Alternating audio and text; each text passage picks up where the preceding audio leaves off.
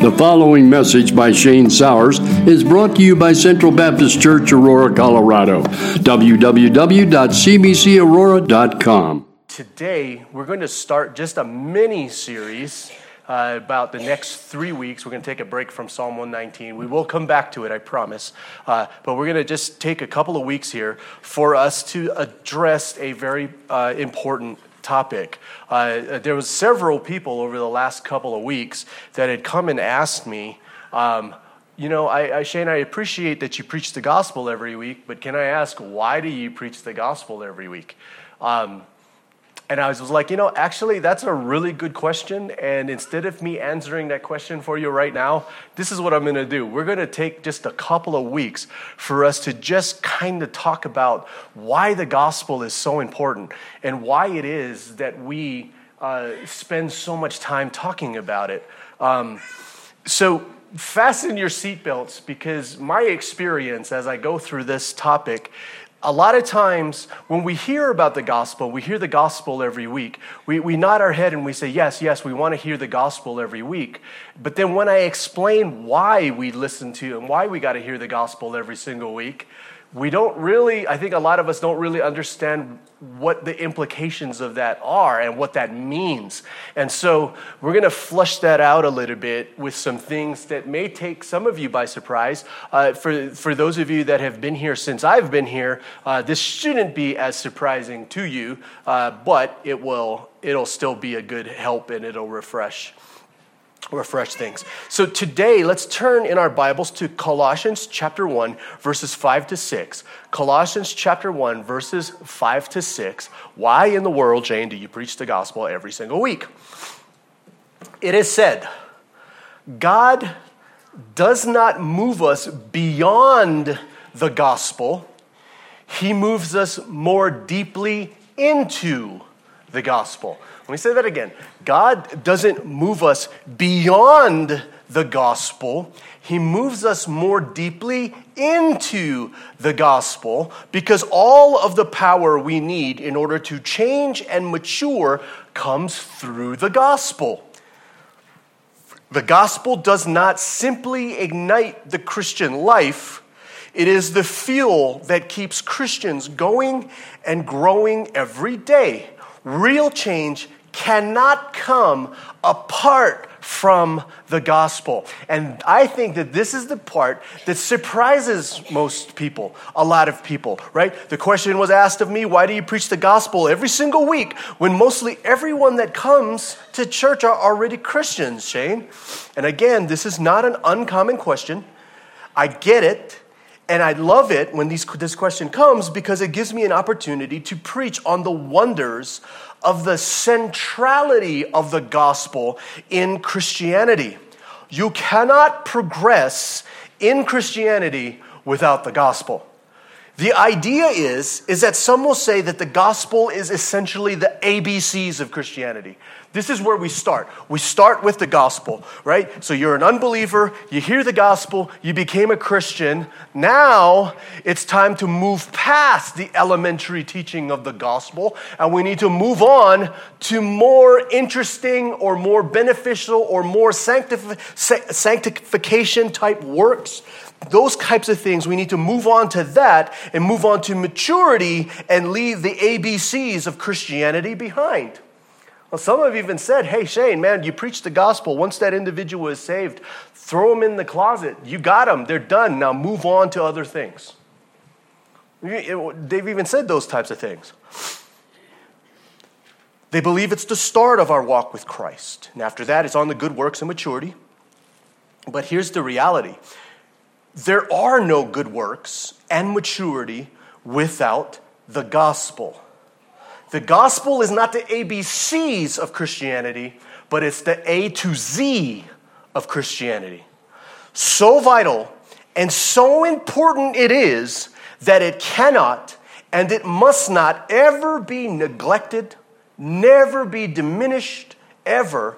And it cannot be assumed, should never ever make that common mistake that we make here in Christianity today, is we assume the people know the gospel. Can't do that. I can't tell you how many times I just blindly ask professing Christians to tell me what the gospel is. I say, can you just, just real quick, just tell me what the gospel is? And man, you will hear all kinds of stuff. The reality is, is that for a lot of people, they really don't know. Now, nobody here at Central Baptist Church should ever be caught if somebody comes up to you and asks you, hey, what is the gospel? If you've been coming to Central Baptist Church, you hear the gospel every single week, and I summarize it using that one scripture in 1 Corinthians that everybody should know by heart that Jesus died for our sins according to the scriptures, and he was buried and he was raised on the third day according to the scriptures. That's what you should be saying.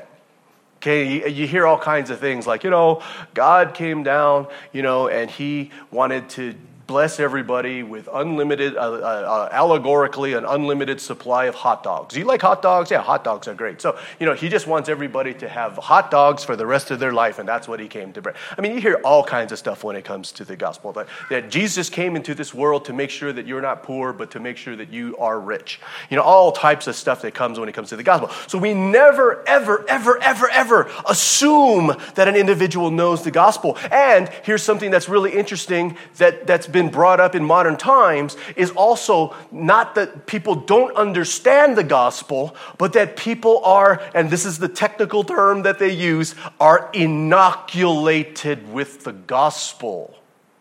Whoa, what do you mean by that? That people have just enough gospel to think they got the gospel, but they don't truly have the gospel. We've heard it enough. I got a little bit of it, so we just move on. I don't need it anymore. When in reality, we don't have the fullness of the gospel, don't truly understand the gospel. So we are inoculated with it. And no matter what I do, no matter what I say, everything that I say when it comes to the gospel, it just bounces off of you. And you're just like, hey, I don't need it. I don't need it. This is not for me. This is a very, very common issue when it comes to the gospel in, in, in modern evangelicalism today. It's super important, family, that we get this today. Super important that we get this today. This, this will help us. Uh, a pastor, um, his name is Matt Chandler, he writes this The litmus test of whether or not you understand the gospel is what you do when you fail. What do you do when you fail? Okay? Do you run from God? And go try to clean yourself up a bit before you come back to the throne room? Or do you approach the throne of grace with confidence? If you don't approach the throne of grace with confidence, you don't understand the gospel. And he says this, and I think this is key. You are most offensive to God when you come to him with all of your efforts and you're still trying to earn what's freely given. We are more offensive to God. You know, we've sinned, we've failed, we feel like, okay, I'm offensive to God, so I don't want to go to God right now because I, I'm, I'm really, I, did, I just did a bad thing. You are more offensive to Him if you think, hey, I did a bad thing, but I cleaned myself up, I'm super good, now, I, uh, now I'm good, now I can be in the presence of God. It reminds me, I, I think about this the time, like, what if we were trying to get into the most prestigious restaurant in the world? Here is the most prestigious restaurant in the world, and you assume that since it's the most prestigious restaurant in the world, that there's probably a cover charge. But in all actuality, to get into this prestigious restaurant, it's free. The owner of the restaurant is, hey, come in. So you walk up to the door, the doorman says, hey, it's free, just come in. And you go, no, no, no, no, no, I can't do that. I can't do that. This is a prestigious restaurant.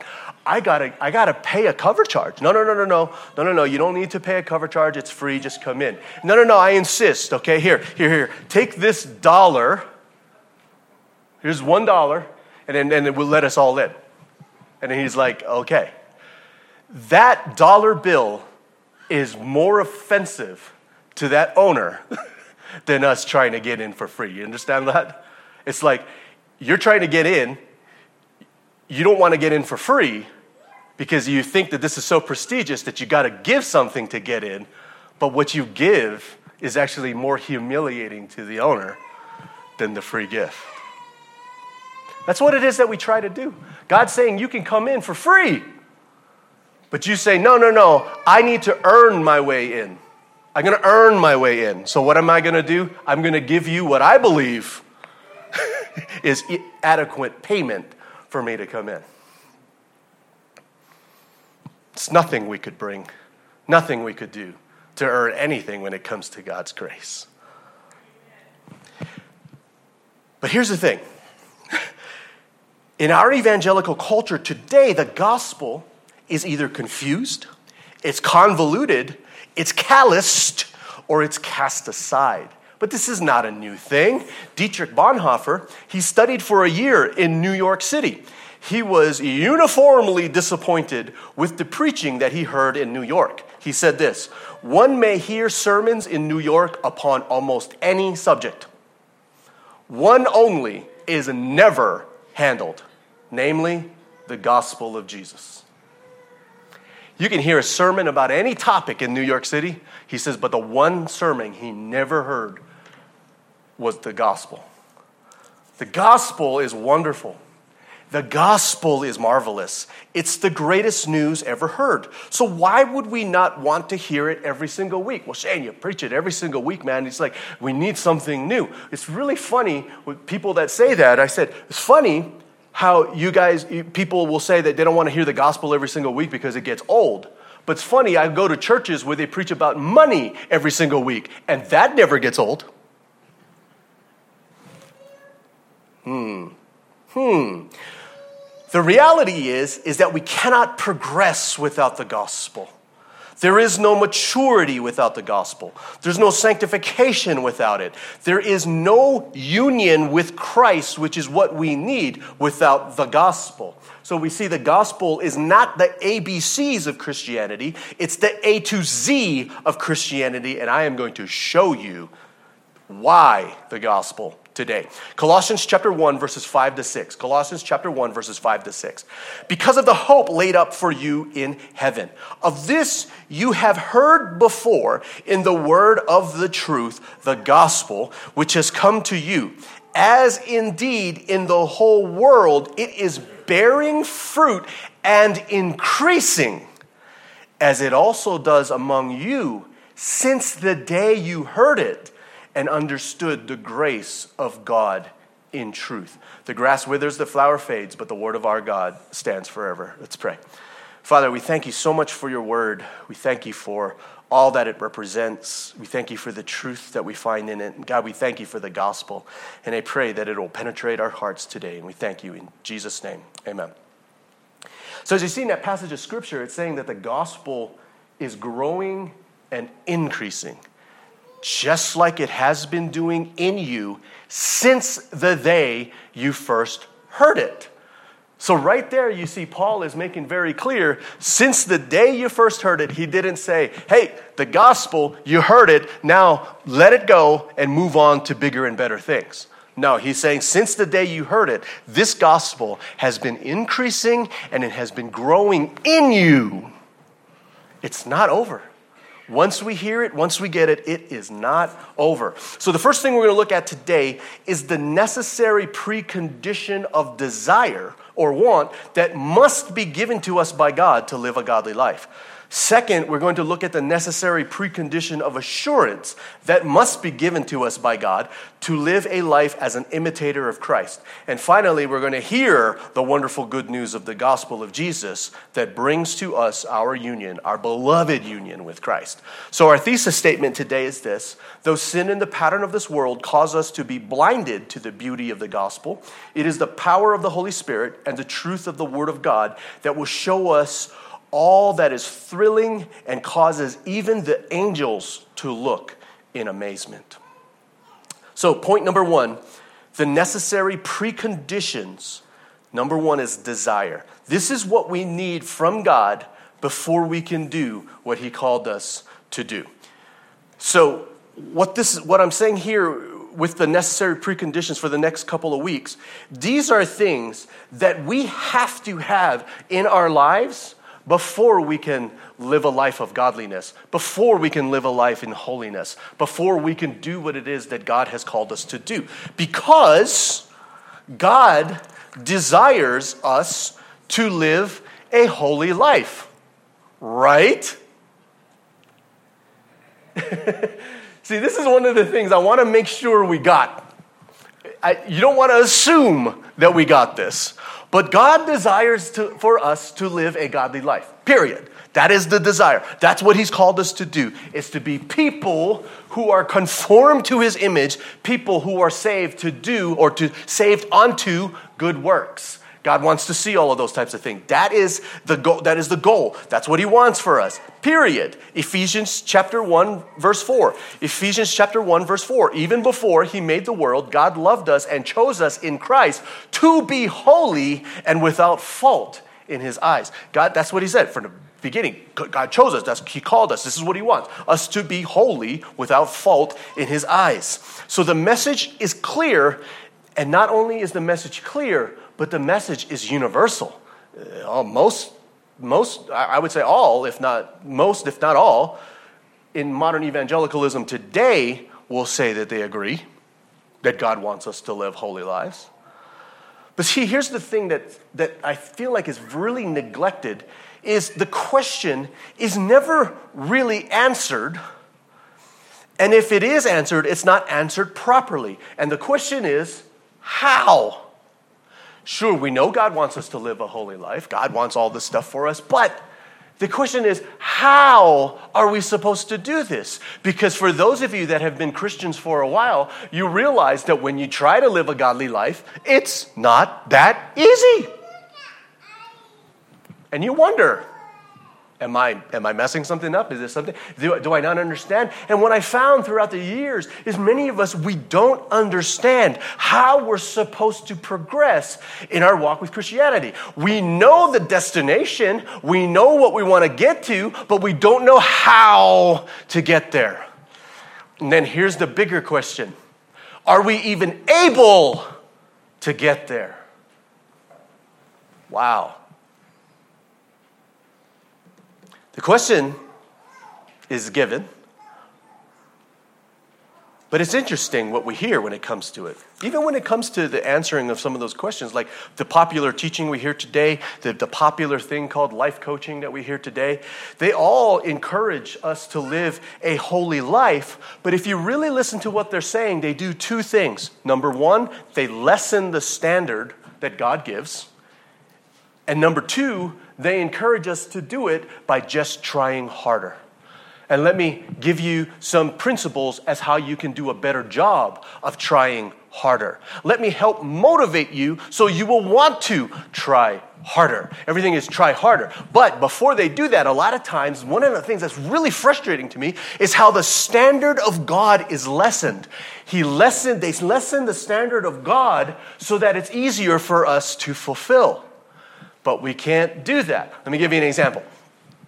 God tells us that we need to meditate on the, on the Word of God. Anybody know this? We meditate on the Word of God day and night. All right, good job. We meditate on the Bible day and night popular uh, life coach person I heard was saying, yeah, the Bible tells us that we need to, you know, meditate upon the word day and night. So we don't just read the Bible every single day. What we need to do is we need to, you know, read the Bible every single day and we need to read the Bible every single night. Now, I know for a lot of you that's really hard to do. So, what I'm proposing that we do here is why don't we try to do this? Why don't we try to meditate on the Word of God at least three times a week. If you can meditate on the Word of God at least three times a week, I think God will be happy and God will be pleased with what it is that you're doing. Now, you, tell me that this isn't true. You hear this stuff all the time. Just, just do it three times a week and God will be good. And then hopefully you can work your way up to reading it at least every single day. So then they're like, okay, well, I read the Bible three times this week. I guess I did it. God, look, look how good of a job I did. I fulfilled your law. I read the Bible three times this week. You think God is happy with that? No, because God's standard is what?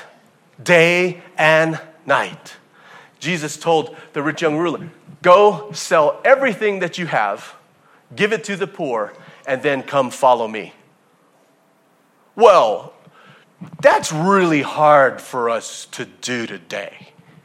You know, we don't want to really empty out our bank account because I don't think that Jesus is really telling us that we need to empty our bank account and give it to everybody.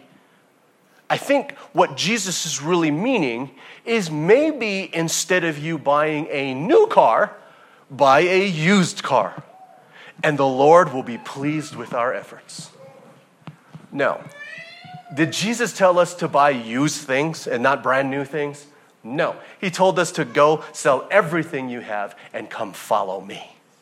We lessen the standard of God in order for us to be able to feel like we're keeping it.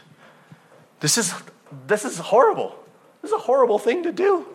What is it saying and what is it communicating to our God in heaven? That maybe he's maybe not as holy as we think he should be? Or maybe that he says he is? God tells us that we need to be perfect as our Heavenly Father is perfect. Well, he's not really meaning perfect. I think we need to take the word maturity and, and use mature. He wants us to be mature as our Heavenly Father is mature. I don't care what word you use, perfect or mature. The standard is our Heavenly Father. So your, your standard of maturity is our Heavenly Father, and His maturity is perfect. There's no way around it. Why do we keep doing this? Why do we keep trying to lessen the standard of God? So we lessen the standard of God, and then we encourage, and if that's not the end of it, then they'll teach that you just need to try harder. So I come to church on Sunday because the pastor's gonna motivate me to do a better job. Because God wants us to do a better job. And then if we do that, we'll be a blessing to our community, blessing to the world, and blessing to God. We just got to try a little bit harder, and He's going to help me to be better. The reality is, the gospel communicates something different. Jesus didn't come into this world to make good people better, Jesus came in the world to make dead people live. That's the problem. We don't think we're dead. Puritan Walter Marshall, he writes this. I, I, he just did so well when he wrote this. He said, They tell themselves and others to keep the law, but they never even think of how they will be made alive and empowered to keep the law. They think they can just do it. They think the only thing they're lacking is effort and activity. They do not understand their real problem. And here it is. Here's what he says the real problem is they have no ability to do anything good. Now, this is a hard one for us today. I get it. I understand. Some of you heard that and just be like, what? Wait a minute. He said that I have no ability to do anything good? I don't have any, we don't have any ability to do anything good. See, this becomes so much more clear when we understand that God is more holy and more righteous than we realize. You think of the highest, holiest, righteous thing. God is infinitely higher than that. And we, we um, also need to understand that the standards that God has, therefore, are the highest that there is. So when God is looking at good works, the standard he gives for good works is the highest that there is. It requires perfection, and it actually requires us meeting those standards. Again, Matthew chapter 5, verse 48. Matthew 5, 48. But you are to be perfect, even as your heaven and your Father in heaven is perfect. This also becomes clearer when we realize that we are more sinful than we might realize that we are more corrupt than we realize, and that our ability to fix our situation is absolutely bankrupt. So, this is the problem we have. God is so much higher than we think He is, and man is so much more sinful than we think we are. We give man too much credit, and we don't give God enough credit. We think it's okay to give God a dollar and He's going to let us in. For those of you that know the scripture, we think it's okay for us to give God our filthy rags, and He's going to let us in. The message is clear, the message is universal. Genesis chapter 6, verse 5, Genesis 6, 5. The Lord observed the extent of human wickedness on the earth. And he saw, what did God see? He saw that everything they thought or imagined was consistently and totally evil. When God looked at man, that's what he saw. Consistently and totally evil. That's how bad we were. That's how depraved we were. That's how bankrupt we were. Consistently and totally evil. Now, I remember telling an individual about this stuff, and the first response was, Well, that's not true. So, are you saying God's wrong? And he said, Yeah. Well, if it's going to go down that road, then the conversation's pretty much over, right? Can we do anything about it? Jeremiah chapter 13, verse 23. Jeremiah 13, 23. Can an Ethiopian change the color of his skin? I just thought of something that might have messed that up. You know, you guys remember Michael Jackson. Anyway. Um, can a leopard take away its spots? Neither can you start doing good, for you have always done evil. So, super corrupt. God is super holy, right? So let's give credit where credit is due. Super holy, transcendent. We can't even imagine, fathom how holy God is. And we got to take away some credit. and man is sinful and corrupt. How corrupt? Super corrupt. So corrupt that man can't do anything about it. We're covered in mud, and no matter what we do, we just put more mud on us. There's no way to get clean. What do we need? We need the Lord by the power of His Holy Spirit to give us the ability to do what He's called us to do. We need the Lord to cause us both to will and to do of His good pleasure. Is that biblical? Absolutely. Philippians chapter 2 verse 13. Philippians 2:13 for it is God who works in you both to will and to work for his good pleasure. God is the one that's going to make you want to do his work, and God is going to give you the strength to actually do it. Ah. So the Bible is telling us right there, you can't do it. You can't do it on your own. So if you are going to do it, that there is a necessary precondition that needs to happen before you can do good works. He has to make us able. Able for us to be able to do what he calls us to do. He has to work in us to make us able to be vessels of peace. He has to make us able to live lives worthy of the calling. He's the one that has to make us able to walk in step with the truth of the gospel. He makes us able because He is able. So, what is it that we need to live a life worthy of the Lord? If you are taking notes, here's precondition number one.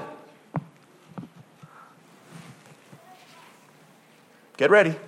It's super technical.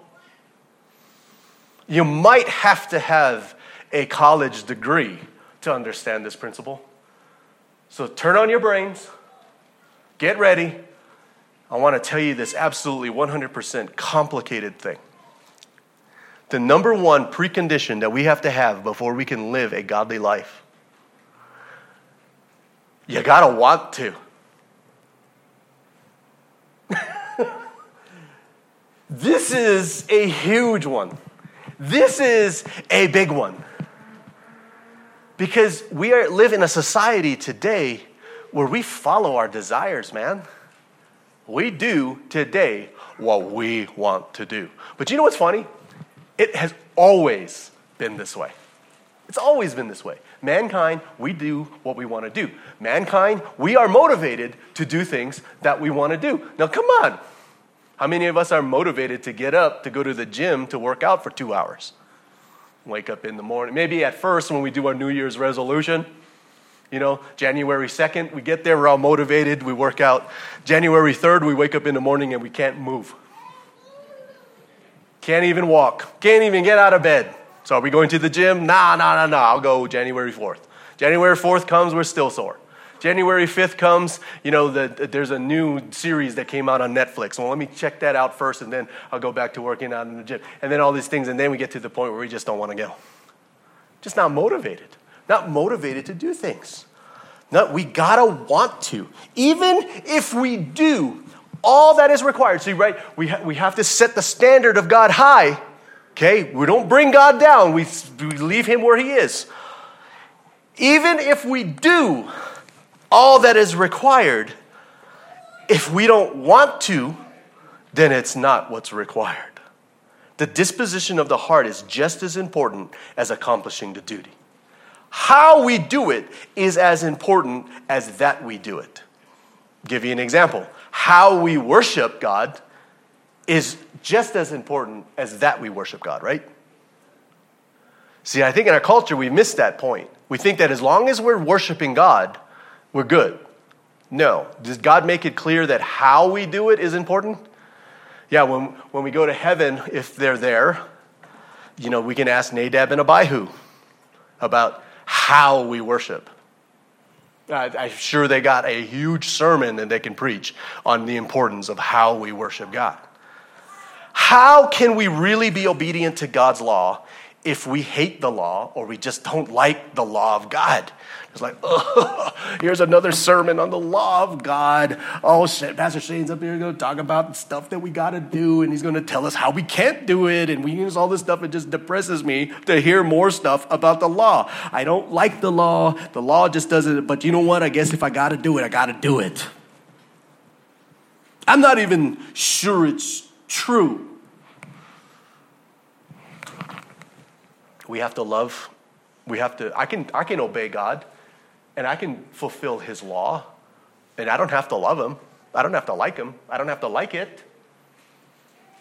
Is that true? No, you absolutely have to like it. You absolutely do. Why? Because let's remember, Jesus summarized the law into two things. Anybody take a guess what those two things are? We have to love God and we've got to love our neighbor.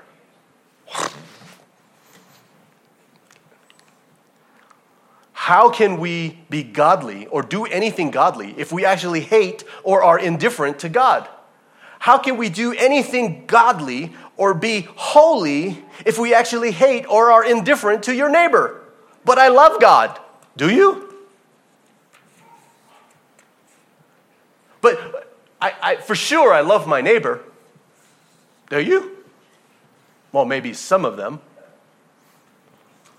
And let's see how well you love your neighbor, you know, when the Christmas rush starts here in a couple months. And people start taking the parking spot that you drove around the block to get to, and then they pulled in. And it feels like sometimes, you know, when people got their, their, their presents that they bought for Christmas and they're at the mall and you see them walking to their car and you know it's their car because they push the button and their, the lights flash so they know they just they undid it. And then they see that you want the parking spot so they go,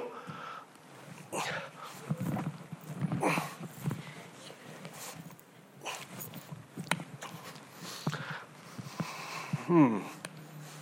It's like I, I know I'm exaggerating it, but that's how it feels like sometimes you're waiting for this parking spot and everybody, they just realize that you want their spot and they just do everything slower. Ugh. Christmas spirit. Everyone talking, we got to get the Christmas spirit. I said, no, we got the Christmas spirits, all right. Definitely there. In reality, we do what we want. Our desires is what motivates us. There's a huge philosophical uh, principle or system of ethics that is, rests specifically on this. We'll take medicine that we don't like because ultimately, you know, because people will say, well, you do what you want. But no, no, no, Shane. Sometimes we do, we do things that we don't want, right? Well, I got to do stuff that I don't want to do. But we do the stuff that we don't want to do because ultimately, is going to help us get to what we really want. So we'll take medicine that we don't like because we're ultimate because we ultimately want to live a better life. I, I think of this example, it's kind of a dated one, but you're watching TV, you're really into what's happening on TV, you hear thunder going, but your clothes and your sheets are outside drying on the line. I know we have dryers today, so this is kind of dated, but it's out there. So you're, okay, I should probably get the clothes before it rains but I don't want to leave this TV show that I'm watching. Hmm. You know, and it's dated because, you know, you can always stop it and TiVo it or something, right? So it's dated, but just follow me here. Then we have to make a decision. Ultimately, what's going to win? What you really want. So, do you, if you really, really want, want to watch the TV, the TV show, you're willing to let the, the clothes get wet when it rains. But if the reality is, is that you really don't want the clothes to get wet, you'll stop watching the TV show. Ultimately, we're motivated to do what it is that we want. We will serve God. And we're going to do all the things that we don't want to do because we know that in the end we will be rewarded with eternal life and mansions in glory. We will do all the stuff we don't like so that we can have bliss in heaven. But the reality, and what I'm trying to tell you today, is there will be no reward if that's the way we're approaching it. We got to want it. If we don't want it, then there is a problem. See, we need to see how far we have fallen. And we need to see that God's standard will not be lowered for our sake. When we see the reality of this, we will see that our worst enemy is not the devil, it's ourselves. I often say that I think the devil is one of the, persons that are most, you know, falsely accused of all the creatures in this world. I had an aunt that blamed the devil for everything. Most of the time, I'm looking at her going, I don't think the devil had anything to do with this. We are capable of doing all of these things, and even worse than we think we're capable of doing, on our own. We're looking at God saying, Hey, but the devil, he did this, and the devil's over there going, Ah! I, I was, I was in the Caribbean when that happened.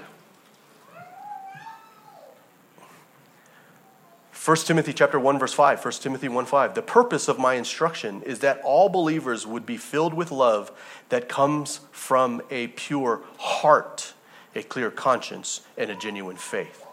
Because the source of our desires is what the Bible will refer to as our heart. But if the problem with mankind, according to the Lord, is that all the intentions of our heart is only evil continually, then we've got a humongous problem. We can't have that.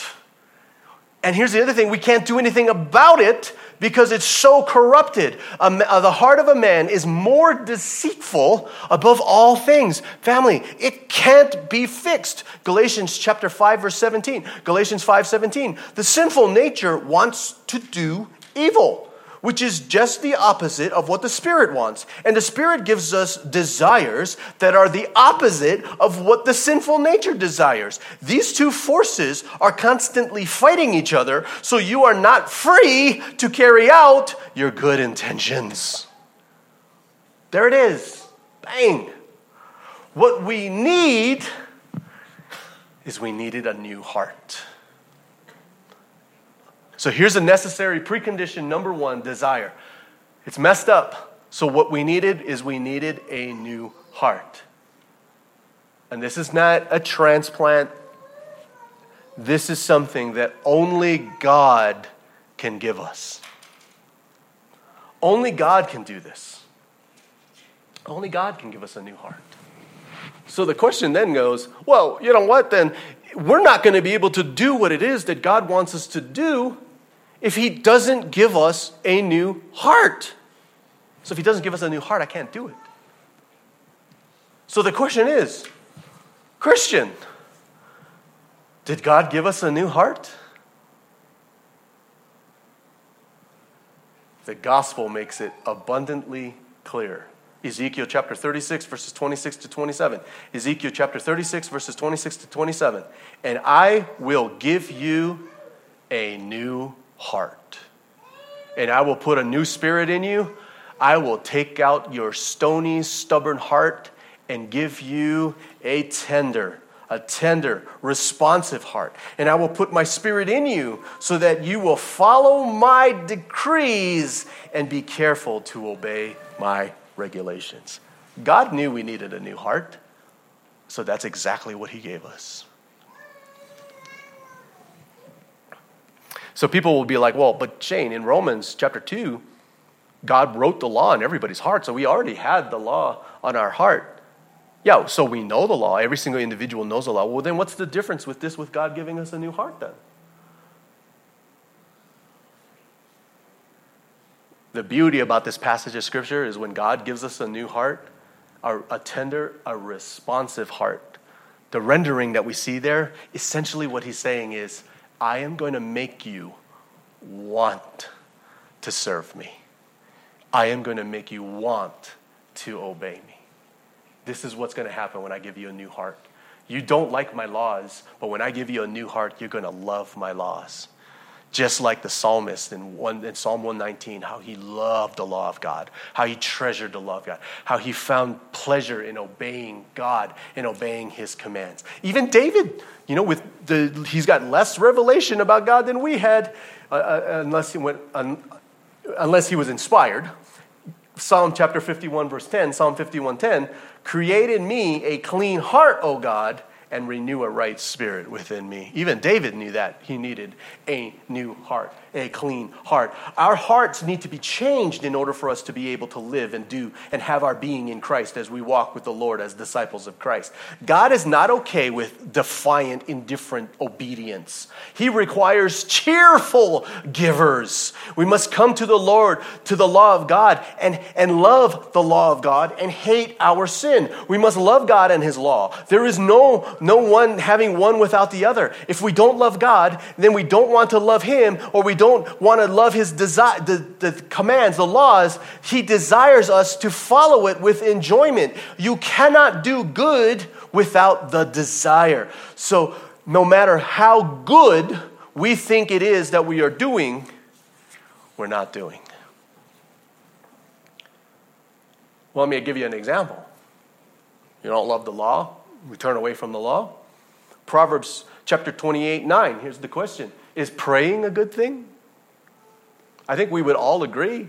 Yeah, Shane, praying is a good thing. We want to pray. God commands us to pray. God wants us to pray. Well, what does Proverbs 20, 28 9 say? If one turns away his ear from hearing the law, even his prayer is an abomination. If our heart is not right, we can't do anything good. The gospel is not the ABCs of Christianity, it's the A to Z of Christianity. It's not good advice, the gospel is good news. Point number two the necessary precondition. Number two, what we need from God before we can do what He has called us to do. Number one, we need a new heart, so He makes us want to. Number two, we have to absolutely be assured that we are forgiven and reconciled to God. I'll tell you this right now if you are not sure that you are forgiven by God, number two, if you are not assured that you are reconciled to God, you will never be able to do good works for God. This is huge. This is huge. Hopefully, this is, I'm hoping that it's resonating with some of you as you see this, you recognize this. But Shane, this is one of the areas in my life that I doubt.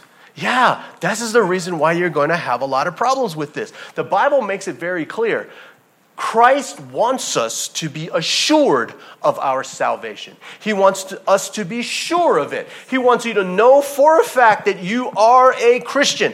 Why? Because if you don't know this, you don't believe this, then you will never be able to do anything good for God. You're not. We have to be assured. We have to believe that we are truly Christians, or all of the good that we do will be works righteousness. If you're not sure, then your motivation for doing good is always going to be tainted with if I do this, God's going to be happy with me. Come on. Family, I, I grew up in this. I grew up in this where it was like on purpose, man. It was like I would hear a sermon, I'd be hearing the gospel, but the preacher would just do this one thing at the end. So hopefully that's you. Hopefully Wait, so am I a Christian then? I don't know, Shane. What are your plans tonight? Hmm. And I was always like, every single thing I did, there was always this motivation like, I need to do this so that God is happy with me, I'll go to heaven.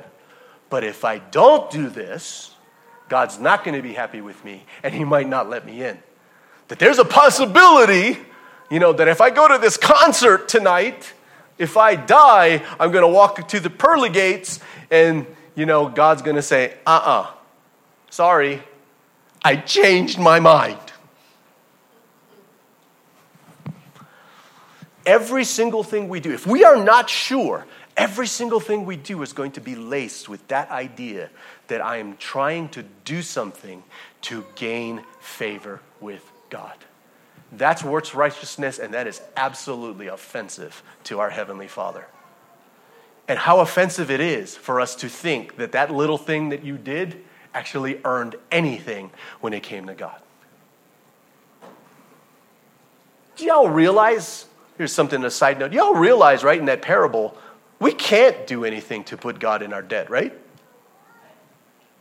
We can't do it. We can't do it. Remember the unworthy servant? What master servant does his job?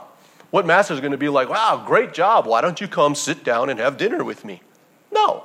The master's going to say, what? Go get me some food so I can eat, and then after I'm done, then you can sit down and you can have dinner.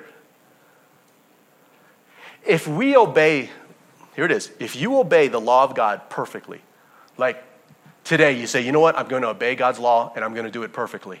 And you, let's say you actually do it. And then you die. And then you go to heaven and I'm just like, yeah, man, I did it. I successfully, perfectly kept the law of God. I didn't do it at first, but I did it at the end. I was successful. And you stand before God. God says, Well, why should I let you in? And you go, Because I kept the law perfectly. You know what God's going to say to us? Good job. You only did what you were supposed to do anyway.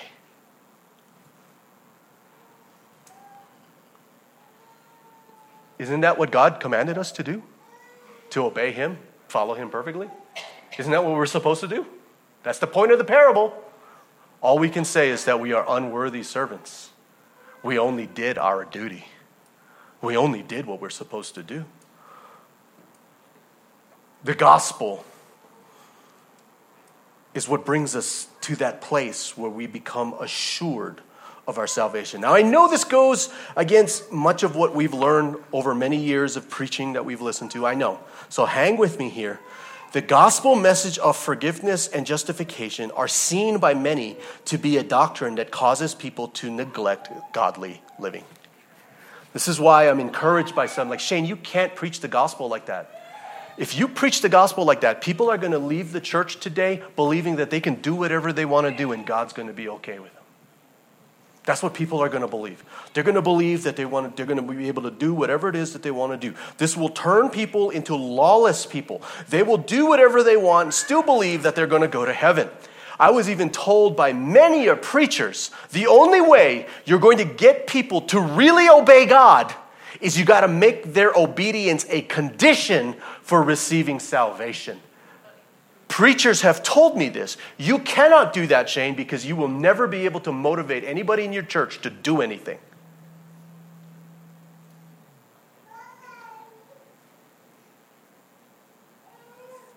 Hmm. but you know what? All the guys that do this, all the preachers, especially in Hawaii, this was a big deal when I was in Hawaii. All the preachers that preach that, that says that your obedience is a condition for your salvation, everybody in the church is working. Everybody in the church is doing stuff. They meet their goals for offerings. They meet their goals for evangelistic outreaches. They meet their goals. They, everybody brings food to the potluck because if you don't bring food to the potluck, then you're going to, you know, God's not going to be happy with you and you might not go to heaven. Everybody that showed up had food, man. Yeah. So were they lying to me? No. Well, then, Shane, why don't you do it? because it's not true. So you would risk having a church where nobody does anything and nobody's obedient because you, you want to preach the gospel. Yes. Why? Because it's true.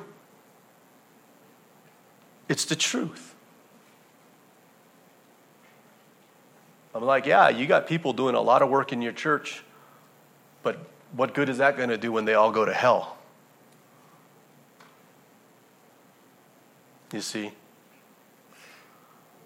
It's not, and I, I kid you not, family, I have to fight that. I, will be honest, I'm being honest with you right now. I have to fight that, man. You know, sometimes I'd be thinking, like, oh, I need people to do this, this, and this, and you know what? Maybe I should lay off the gospel a little bit here, and I should say this, this, this, and this, and if they don't do that, they're going to burn in hell for eternity. That'll motivate some people. But you know what the reality is, family? Something really does backfire with this. I've been a Christian long enough, many of you have been Christians for a long time. You've been Christians long enough to see that when you're under this kind of teaching, something backfires, doesn't it? Something goes awry when it comes to this. Something goes wrong. What people see deep down inside when they're honest with themselves is that all of their efforts are really empty and it's really destructive. What ends up happening for a lot of these people is they become hypocrites and they become very judgmental. They also become hardened by legalism. Now, come on. Do you guys know, seen, probably experienced some people in the church who are very, very judgmental? You've probably experienced people who are hypocritical. Probably see it. They become hardened in legalism.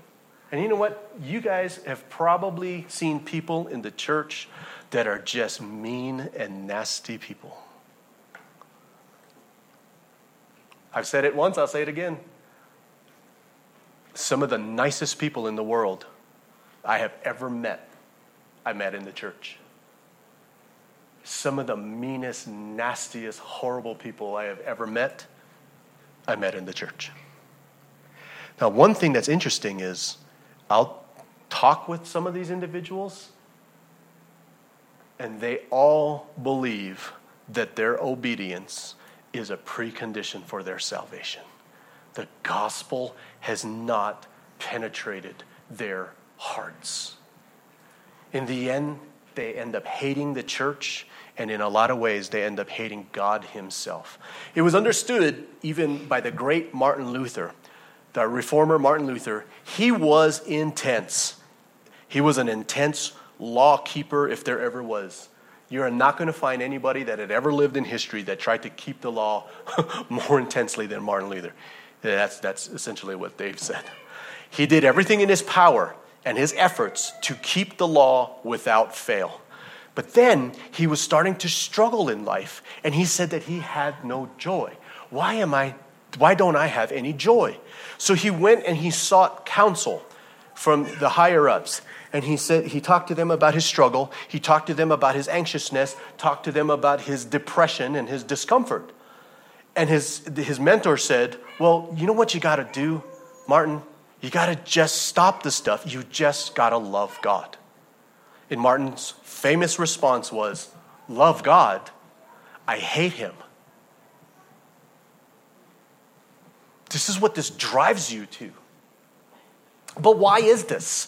Because scriptures will make it clear in our studies concerning the law of God. The reality of this is the more you still believe that you are under the curse and you are under God's wrath, the more we understand, the, the more we understand the perfections and the excellence of God, the more evil he's going to seem to us.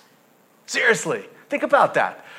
If you believe that you are under God's condemnation and you believe that there's a possibility that you're still going to face His wrath and His judgment, every single time you learn more about God, more about His perfections, more about His excellence, more about His glory, more about His holiness, He's going to appear more evil to us than good. It's just going to make matters worse.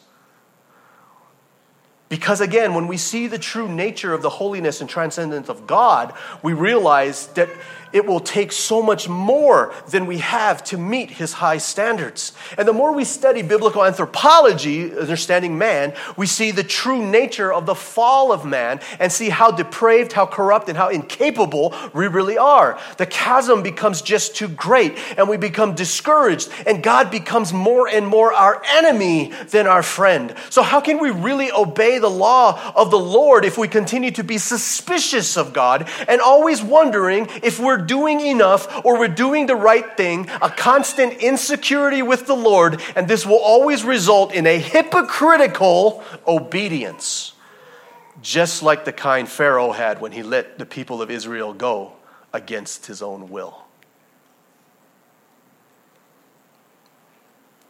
Hypocritical disobedience is what we find. That's not obeying God. You can't do it if that is the foundation fundamental to our motivation. We will never truly be obedient to the Lord if we function from a slavish fear of a fickle God, a hard to please God who is waiting and watching for every single opportunity for us for him to catch us doing something wrong so he can judge us so that he can condemn us. As long as that's there, that's how it's always going to feel.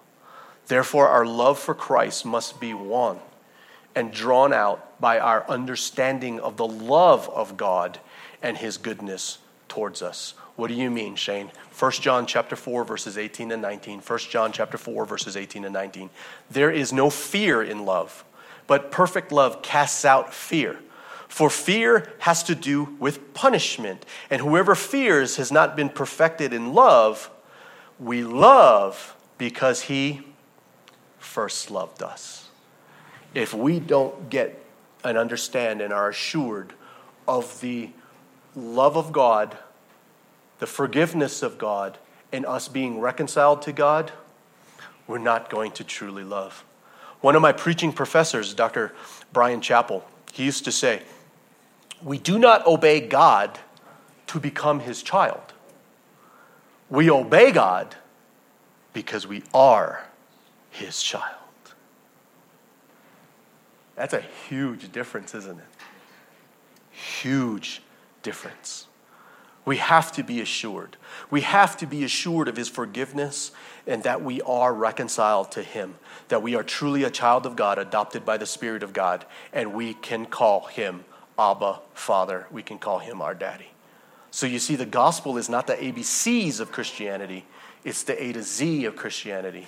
It's not good advice, it's good news. Family, to love God means that He is the ultimate thing that really matters to us ultimately. He is the reason for our greatest joy and happiness. We love Him as our ultimate Lord and our Master. We love every single thing about Him. We have absolutely no hint of desire for him to be any better than he is already.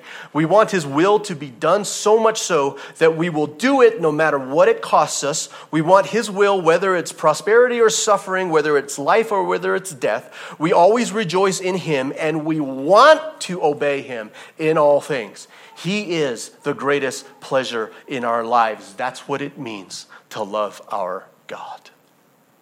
But again, we can only do this because we've learned that He first loved us. Did we learn this? Is this really true? Can we really be assured? Yes, we can. It is called the gospel of Jesus. Why do you preach the gospel every single week? That's why. That's why. It's the greatest news ever told. Without the gospel, we have no union with Christ. We are not filled or empowered by the Holy Spirit to be able to do these things. Seriously, for real? Like through our own power and your own strength, you're going to be able to love your enemy? That's always one that's puzzled me. God says we're supposed to love our enemies.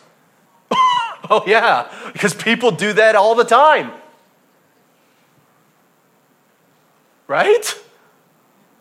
I mean, last night I was, I was blown out of my, when I saw, I'm, I'm watching TV and I'm seeing what's going on in Israel.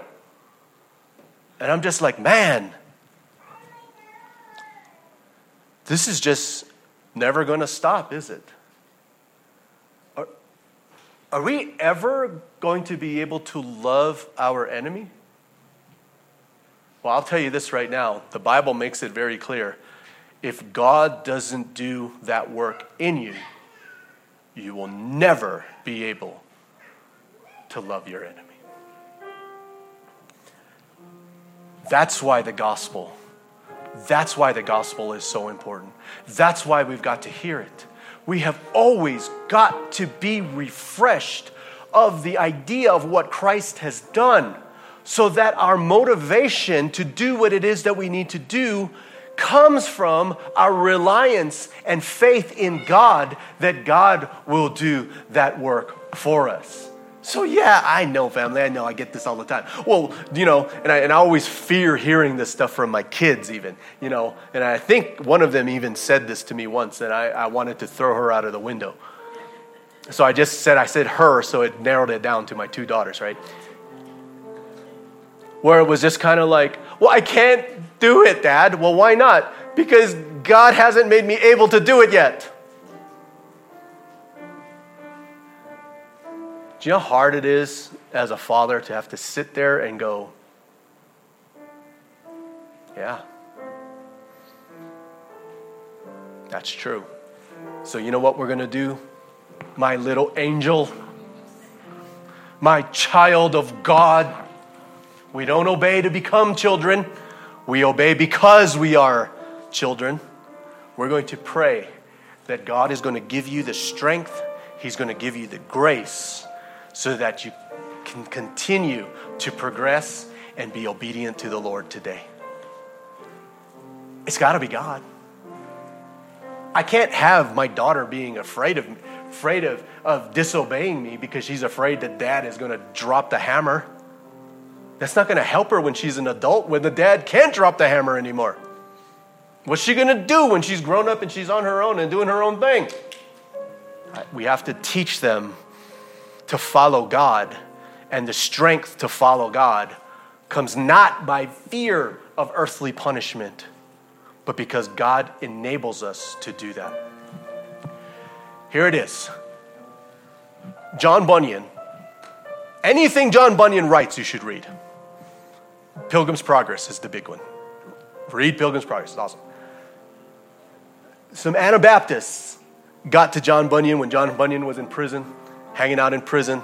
Some Anabaptists came in.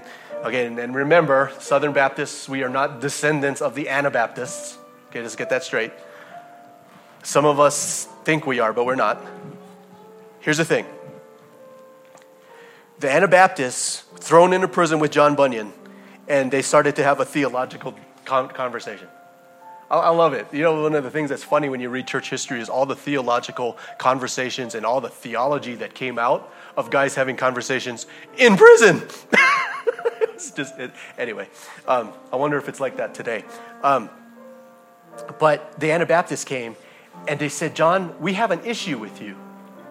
You preach the gospel like that, and you let all these people off the hook. You preach the gospel like that and all of these people are going to believe they can do anything they want to do. Right? Mm, that, that's a common thing we have today. John Bunyan, I don't know how he did it, but I like to think that, you know, his face covered in dirt, you know, sulking because he's starving. He folds his hand and looks at them and he goes, No, if you preach the gospel like that, then God's people are going to want to do what God wants them to do. Huge. You preach the gospel like that, people are going to do whatever they want to do. No, you preach the gospel like that, then God's people are going to want to do what God wants them to do. That's what's awesome about Christianity. That's why the gospel is so great. It encourages God's people to want, to want in the assurance of faith of their salvation and reconciliation to want to do what it is that God wants us to do. The reality is, the Bible shows us our shortcomings. All have sinned and fallen short of the glory of God. No one is righteous, no, not one. There is no one who understands, no one seeks God. All have turned away and have become worthless. There is no one who does good, not even one. The wages of sin is death. We are all by nature children of wrath, the place of weeping and gnashing of teeth, eternal darkness, eternal fire, outer darkness, and the mercy and love of God was shown. How in the world was God's love shown to us, Shane? That while we were yet sinners, Christ died. While we were rebellious and defiant to God, shaking our fists in His face, He sent His one and only Son to the cross to die for our sins. Jesus died for our sins according to the scriptures, and he was buried, and he was raised on the third day according to the scriptures. The saying is trustworthy and deserving of full acceptance that Christ Jesus came into this world to save sinners. He became sin who knew no sin, that we might become the righteousness of God in Christ Jesus. There is therefore now no condemnation for those who are in Christ Jesus. He who did not spare his own son, but gave him up for us all, how will he not also with him graciously give us all things? In this is love. Not that we have loved God, but that he loved us and sent his son to be the propitiation for our sins. Family, this is the wonderful news of the gospel how God came to seek and save that which was lost. He gave us life and life more abundant, not by anything that we did, lest anyone should boast, but because of His grace and the sacrifice that was made by Jesus on the cross. How awesome and wonderful is this? So be encouraged today. Don't let the world steal the truth of the word of God from you today. You don't have to we don't have to be concerned. We God's standard is there. We don't have to bring it down. Do you know why we don't have to bring it down? Because God gave us the most awesome thing. He gave us a righteousness that meets that standard. Is it a righteousness of our own? No. It was the righteousness of Christ that's imputed to us, that's given to us. He who began a good work in you will be faithful and just to bring it to completion on the day of the Lord. It is God who will cause us both to will and to do of his good pleasure. So, family, today, fix your eyes upon Jesus because he is the author and the finisher of our faith. Let's pray. Thank you for listening, and may the Lord bless you and keep you. For more information about Central Baptist Church, go to www.cbcaurora.com.